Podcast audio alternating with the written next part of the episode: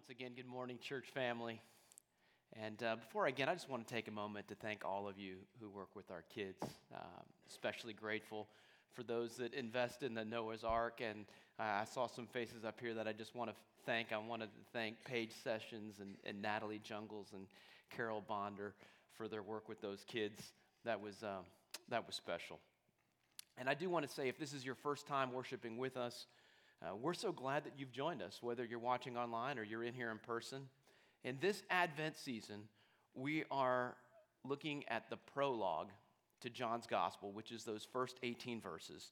And we're taking a highlighter to those verses that introduce us to Jesus, those statements that reveal to us something of his identity, who he is. And in week one, we looked at verse 9, uh, what it means that Jesus is the true light. Then in week two, we looked at verse 14, the implications that Jesus is the Word that has become flesh. And this morning, I'd like to focus our attention on verse 4. Uh, we're told this at the beginning of verse 4 In him was life.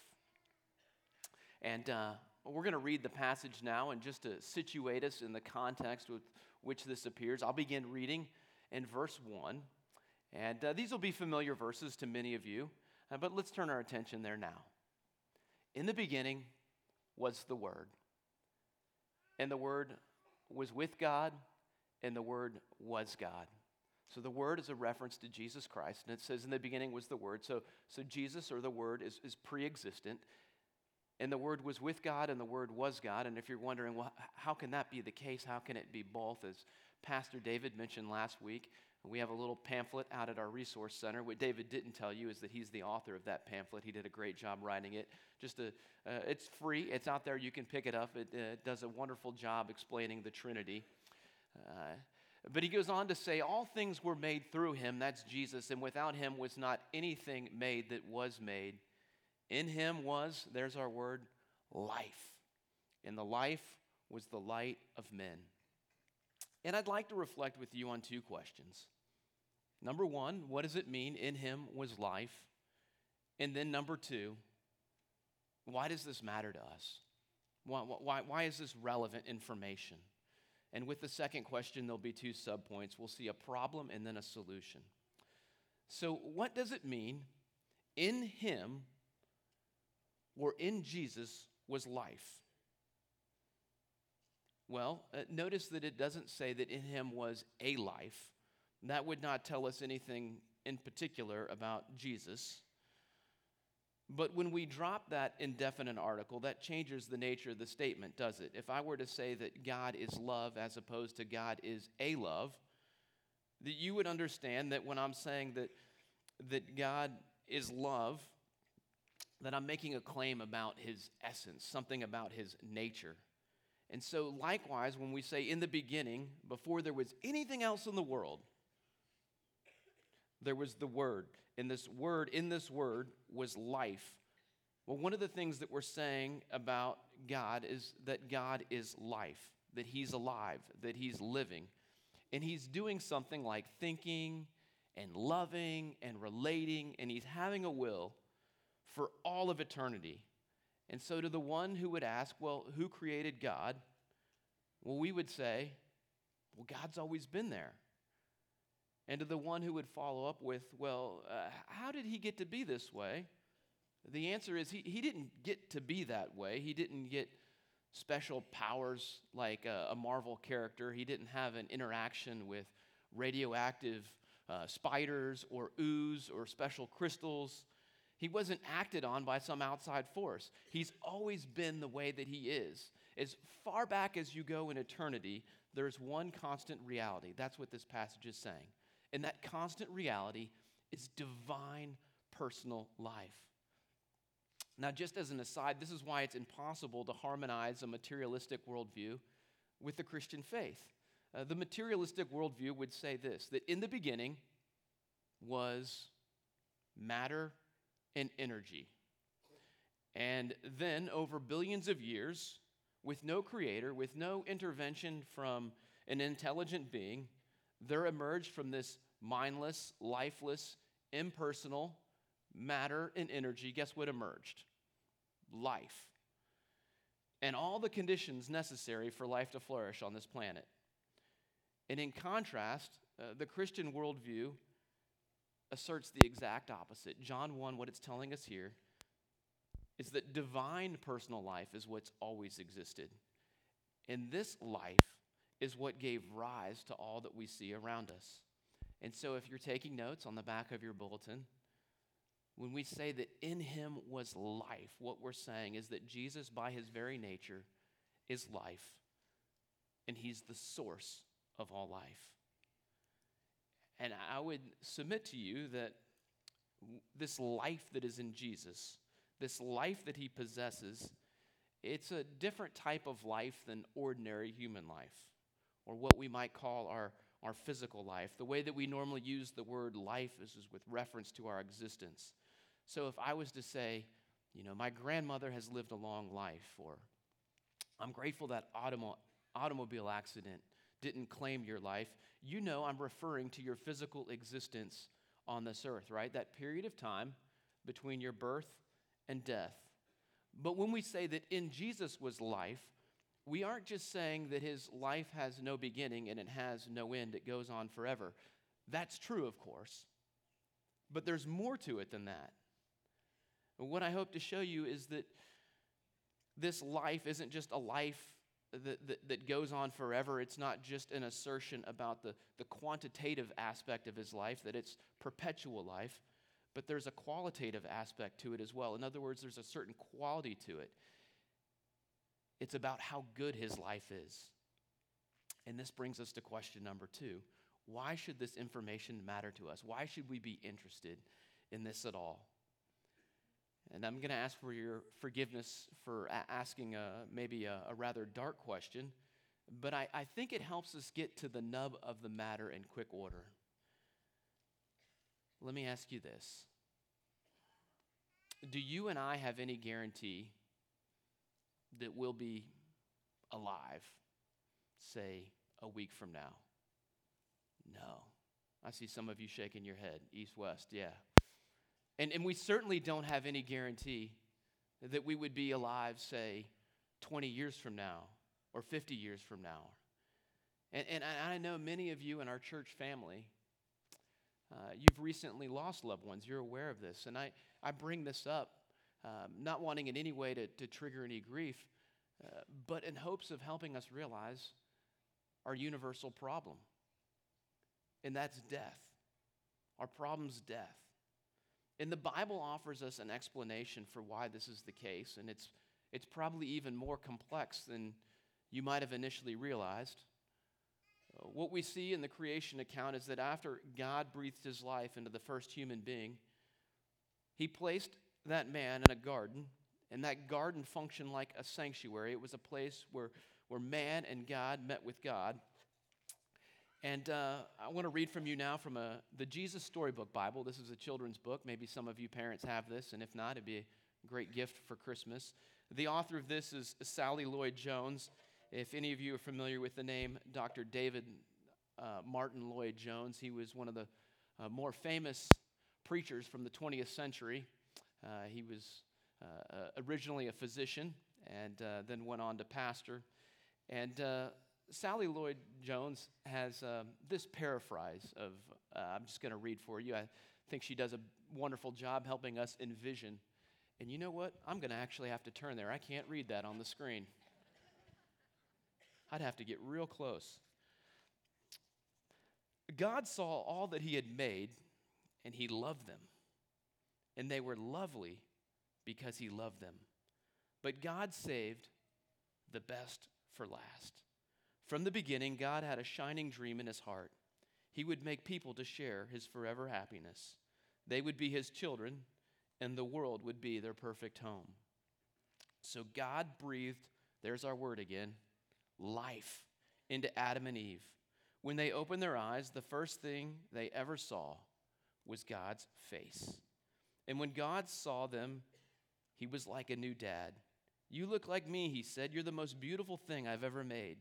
God loved them with all his heart, and they were lovely because he loved them. And Adam and Eve joined in the song of the stars and the streams and the wind and the trees, the wonderful song of love, to the one who made them. Their hearts were filled with happiness, or we could say life. And nothing ever made them sad or lonely or sick or afraid. And there's more that we could say about the garden, but I want to call your attention to the two trees that were in that garden. You probably know this. There was the tree of life, and then there was the tree of the knowledge of good and evil. And about this latter tree, we read this in Genesis 2:17.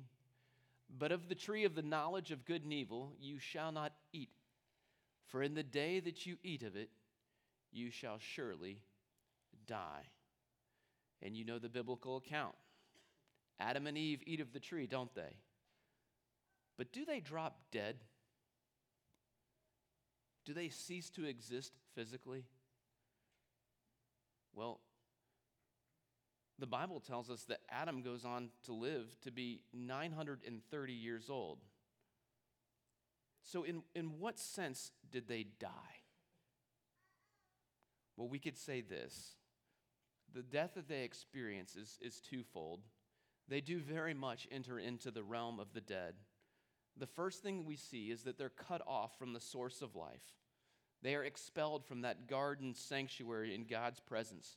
For a lack of a better term, we could say that they experience a spiritual death. If you're taking notes, we, could say this that the soul loses God. That fellowship that they enjoyed with their Creator and all that fulfillment that came from being in communion with the one whose life was, was so satisfying, that intimate fellowship, that unmediated fellowship they enjoyed with God, that was severed in being cut off from the very source of life, we see this also eventuates in physical death. And this is what physical death is it's the soul leaving the body. Scripture tells us that, that physical death is an act of mercy on God's part. In Genesis chapter 3, verses 22 to 23, we read this this is after they had sinned. Then the Lord God said, Behold, the man has become like one of us in knowing good and evil. Now, lest he reach out his hand and take also of the tree of life and eat and live forever. Mm. Therefore, the Lord God sent him out from the Garden of Eden to work the ground from which he was taken. What we see here in Scripture is unique as, as far as I know. I can't think of another place where God begins a, a sentence and then doesn't finish it. He just sort of breaks off. You know when we do that, right? Maybe aside from having a senior moment. We, we do that when we have a thought that's so awful, it's so unbearable, that we can't bring ourselves to speak it. We don't want to finish the thought. And that's what happens here as God reflects on the possibility of man living forever in his sinful condition, with our souls cut off from him. He can't even finish the sentence. And so, to ensure this doesn't occur, the man and woman are cut off from the tree of life. Uh, we don't have many details regarding what this tree of life exactly was, but we know it was centrally located in the garden, and it had the ability, apparently, to perpetually sustain physical life. Uh, the presence of this tree, by the way, indicates that Adam and Eve, uh, before they sinned, before the fall, they were not immortal. 1 Timothy 6 16 tells us that God alone is immortal, and so mankind experiences life because of God's prerogative, because God is willing to share it. But knowing that our life on this earth would be filled with sorrow because of sin, God graciously limits the number of years we'd be alive. He, he spares us the agony of an endless existence in a sinful condition separated from Him. I'm going to turn to the children's storybook again because I, I, think there's a, um, again, a, a wonderful, uh, just a paraphrase that helps us envision what transpired when God's one commandment was broken. And maybe if I get really close, I could read that, but I'm not going to take any chances we read this. And it wasn't a dream, it was a nightmare. A dove flew from Adam's hand, a deer darted in a thicket, It was as if they were frightened by something. A chill was in the air. Something strange was happening. They had always been naked, but now they felt naked and wrong. And they didn't want anyone to see them, so they hid. Later that evening, as God was taking his walk, he called to them Children, usually Adam and Eve loved to hear God's voice and would run to him. But this time they ran away from him and hid in the shadows. Where are you? God called. Hiding, Adam said. We're afraid of you. Did you eat the fruit I told you not to eat? God asked them. Adam said, Eve made me do it. What have you done? God asked. Eve said, The serpent made me do it. And terrible pain came into God's heart. His children hadn't just broken the one rule, they had broken God's heart. They had broken their wonderful relationship with Him, and now He knew everything else would break. God's creation would start to unravel and come undone and go wrong. From now on, everything would die, even though it was all supposed to last forever.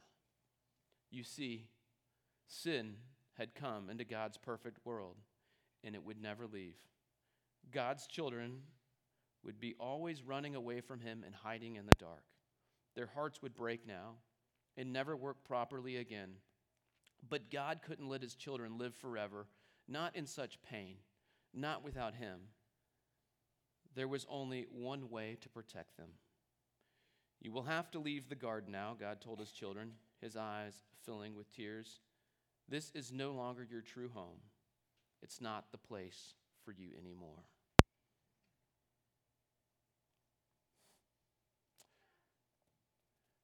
So, the problem brought about by sin, what we see here, is that our souls are disconnected from the one in whom there is real life. And this then leads to physical death. But if we keep reading, we know that's not the end of the downward spiral. Following our time on earth, what it says is that all of us will stand before the judgment seat of Christ. Hebrews 9:27 says it's appointed for man to die once and after that comes judgment. Or we could say eternal judgment. And uh, that judgment for those who are judged, uh, the book of Revelation, four different times, it calls it second death, or uh, where it's likened to a, a lake of fire. And so, what we see is that there's a pretty serious and real problem. And what do we do about this? Well, well, some people recognize that, that disconnected from life and God, that there's pain in this world. And you know what they do? They conclude that life is meaningless and absurd. And there's a name for this philosophy it's called nihilism. And other of us, I, I, think this is the more common approach. We recognize that we're disconnected from life and God. And so what we do is we say we're going to go seek life elsewhere. And we go and we try and find life on our own terms. And we think, uh, well, maybe if we take epic vacations and we figure out how to spend more time pursuing our hobbies, we'll tap into the real life, right? Maybe, maybe if we achieve the goals that we set for ourselves in school and we land the dream job, or our kids get accepted in the right schools and marry well, then, then we'll be brimming over with fullness of life. If we can just figure out how to live every moment in the present and carpe diem, we'll get real life, right? Well, I'd say it's true that some of those things can contribute to a sense of a life well lived, but real life is not found in those things. There are a lot of people who have those things people who have plenty of money, people who have popularity, and people who don't have to worry about how they're going to pay the bills. And they're ending up in rehab. Just watch TMZ. No, really, don't watch TMZ. Um, but, but, but there's plenty of evidence in Hollywood for the point I'm making. You know, despite the fact that right now we live in an age of abundance, despite the fact that I would say that most of us live better than, than, than kings and queens in the past. You know what studies show? That happiness is actually on the decline in our nation. And if we think that we can find real life with more stuff or more accomplishments or more good times, I think it's a lot like taking Motrin for chronic knee pain. You know, if you have chronic knee pain, you throw enough Motrin on it, you can temporarily mask that pain, can't you? But eventually, that Motrin is going to wear off and the pain is going to resurface. And it's the same way for us because we're disconnected from God at a spiritual level. We can never find real life in possessions or in achievements or in experiences this world has to offer. It's just temporarily masking the problem. And what do we do about the fact that our days on this earth are numbered? What's our grand solution to our mortality? You know the best that I think we have to offer right now? Retinol and a, and a host of anti aging creams and maybe some superfoods like chia seeds. You want to know what sells right now? Anything with anti aging in front of it. I Googled um, just for fun earlier in the week top 10 anti aging products. And let me tell you, there, there are abundance of, of places that are trying to answer this question. Virtually every magazine in the past six months has come up with their own list. Southern Living, Town and Country, Time, Vogue, Cosmo, People, Women's Health, Good Housekeeping, Real Simple. These, all these magazines had lists. Here's my favorite product. What, what, what do you think? Um, you, you think my wife might freak out if uh, she rolled over in bed and I had that on? Now, listen, I, I am not knocking the desire to care for your body in hopes that it will be useful to you for as long as possible. My wife will tell you I'm pretty health conscious and I'm interested in caring for the body God gave me. But here's the deal is this mask, and we can take that down, but is, is that mask or eating kale chips or pomegranate seeds or taking ice baths, is it going to make it so that our, our loved ones will never uh, benefit from our life insurance policy? And the answer is no. It might buy us a little extra time, but it's only a delaying action. Uh, uh, uh, action. We do not have a good solution to the fact that the soul will one day leave the body. But here's what we see at the beginning of John's gospel we see God's solution to our problem. Jesus' coming is presented in terms very similar to Genesis 1. Both John and Genesis begin with the words, in the beginning. And the coming of Jesus into the world is cast in terms reminiscent of that very first creation. In both accounts, we see God's word going forth, and we see repeated references to light and darkness. And the point of the shared language between Genesis and John is to present Jesus as coming into the world as an act of recreation. It's the dawning of a new day for sinful man. The signal is sent that God's presence with mankind can be restored because in him was life. And therefore, there is the possibility of a solution to our problem. Jesus is, is presented as not someone who can just help us get access to life. He isn't a middleman, he isn't a broker. He is the very source or fountain of life itself. This is why he would tell the woman at the well, he would say this Whoever drinks of the water that I will give him will never be thirsty again. The water that I will give him will become in him a spring of water welling up to eternal life. So, what happens when one drinks of the water that Jesus gives? What happens when one has a share in the life that he has to offer?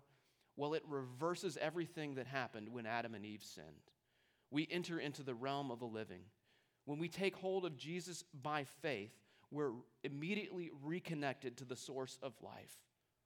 Spiritual life is restored. Not completely yet, but still in a very real way. Jesus would say in John 5 24, he would say, Truly, truly, I say to you, whoever hears my word and believes him who sent me has eternal life. It's a present tense reality. One doesn't gain eternal life at a future point in time, it's a current possession. It's something that's received immediately when one believes in Jesus. And as a result of being reconnected to the source of life, one can experience real life during their physical existence on earth. We see this in John 10:10. 10, 10. Jesus declares, "The thief comes only to steal, kill and destroy. I came that you may have life and have it how help me out abundantly." So, in contrast to a thief who comes to take, Jesus is extending this promise of a full and abundant life. And this is why I said that eternal life is not only to be understood in terms of, of a quantity, but also quality. It's about how good this life is.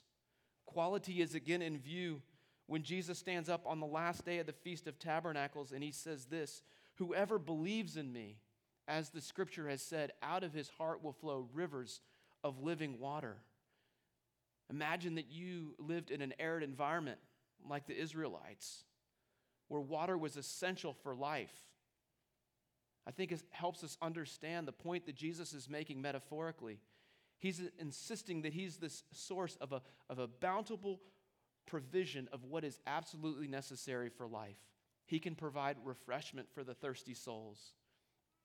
And when one believes in Jesus, because they're reconnected to the source of life, this also means everlasting life, a life that will continue into eternity. This is why Jesus would say in John 6:40, "For this is the will of my Father, that everyone who looks on the Son and believes in him should have eternal life, and I will raise him up on the last day." So when Jesus gives one eternal life, there's the promise that physical death is not the end. Their life will continue past their earthly existence. On the last day, which is a reference to the final judgment that will occur at the return of Jesus, Jesus will raise up those who believe in him into fullness of eternal life.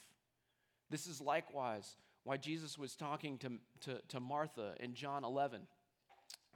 25, he says this I am the resurrection and the life. Whoever believes in me, though he die, yet shall he live. And everyone who lives and believes in me shall never die. Do you believe this? Now, is Jesus being confusing here? Which, which one is it? Are you talking out both sides of your mouth, Jesus? Uh, wait, are we going to die or are we not going to die, right? And w- what he's saying there, he says, though he, he die, he's talking about the end to our physical existence. Yes, that's going to happen. But yet, in some way, we shall never die because those who have eternal life in this lifetime, what they have is they have spiritual life, and that will ultimately triumph over death. This is why Jesus is the solution to the biggest problem confronting every one of us. What's the solution? The solution to the problem is life in Christ. Just to summarize again, on account of sin, what happens is we're disconnected from God. We miss out on spiritual life in Him, and being separated from God leads to, to physical death, which then leads to the second death.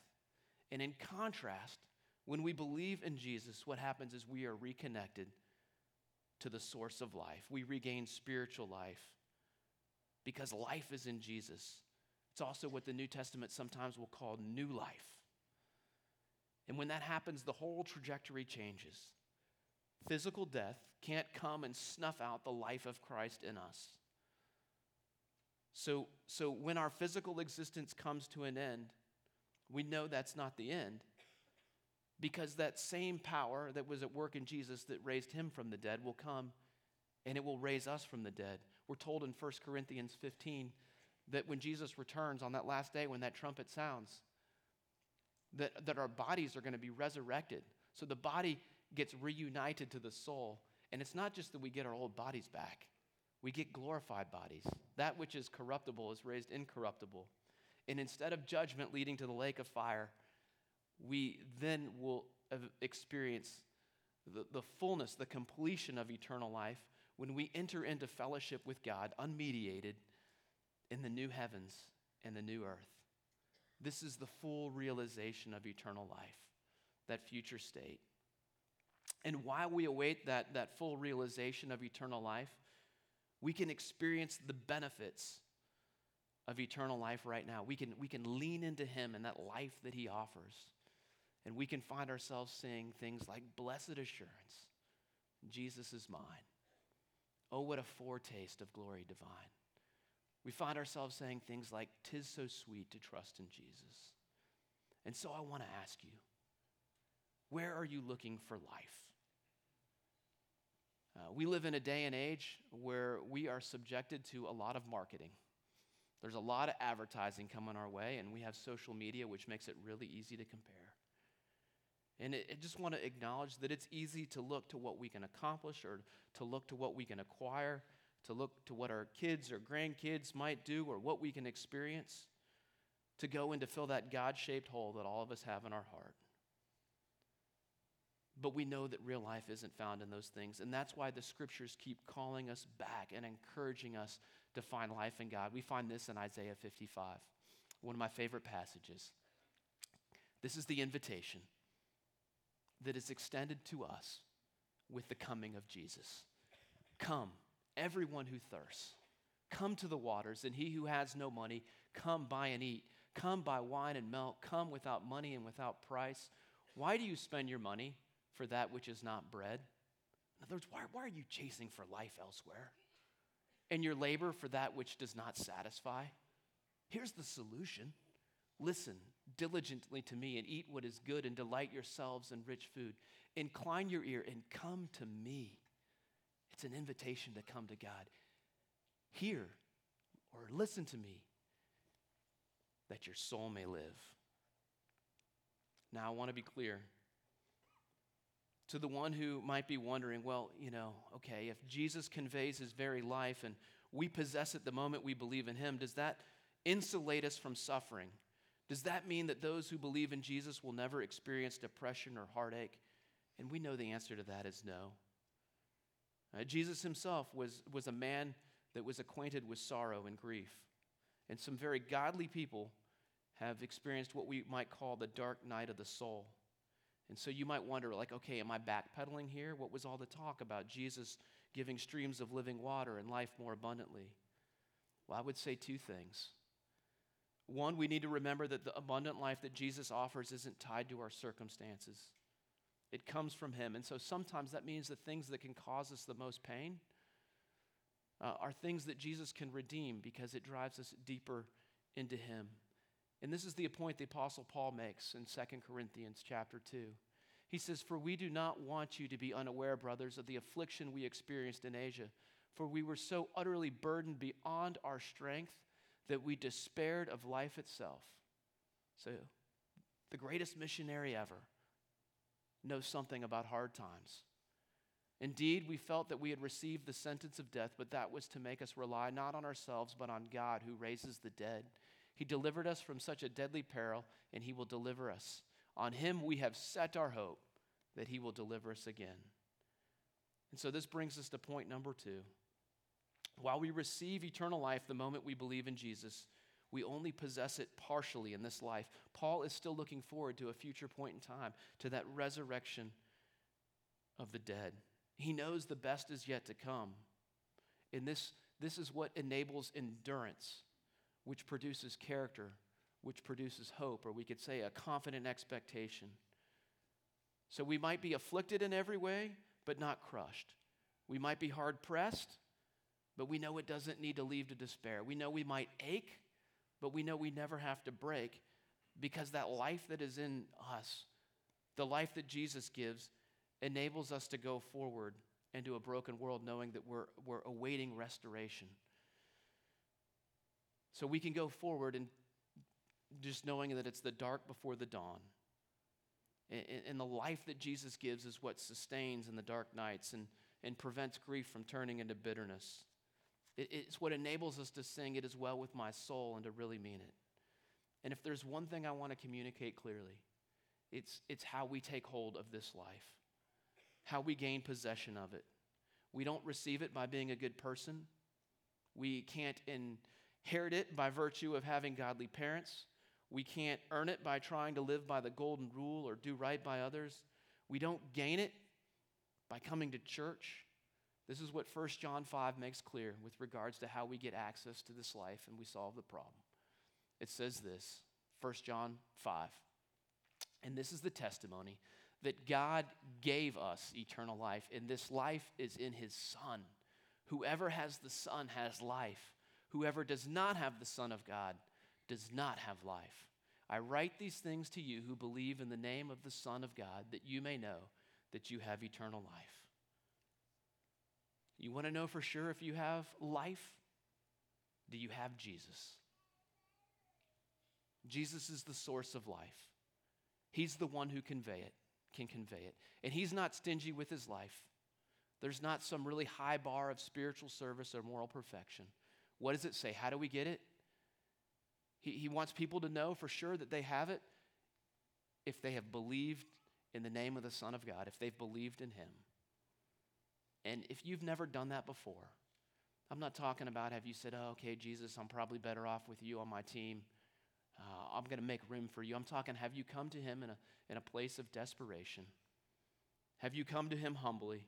Have you come to Him as a beggar and have you appealed to Him and said, I'm thirsty, I'm needy, I've got a problem, and I want the life that you give.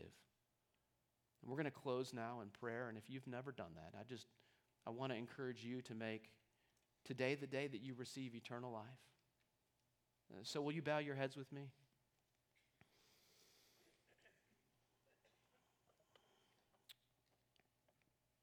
God, I, uh, I thank you so much for this reminder that we needed from your word. And I would just, uh, on behalf of all of us, acknowledge that we, we are people who have really poor memories. And there are times that we have gone and we have spent our money on what is not bread and our labor on what does not satisfy. And we want to come to you. And we want to drink from your rivers of abundance. We want to feast on the good things that you provide. Lord, I pray that you would help us to do that. And for the person here who needs to have their name written in your book of life, you know who you are, and I would just invite you to, to, to say a prayer like this if you want to take hold of eternal life. You can say, Jesus, I acknowledge that I'm separated from you, and I thank you that you came to restore me to God. I want to receive the life that you offer. I want to forsake living for myself, and I want to live for you. And all God's people said, Amen.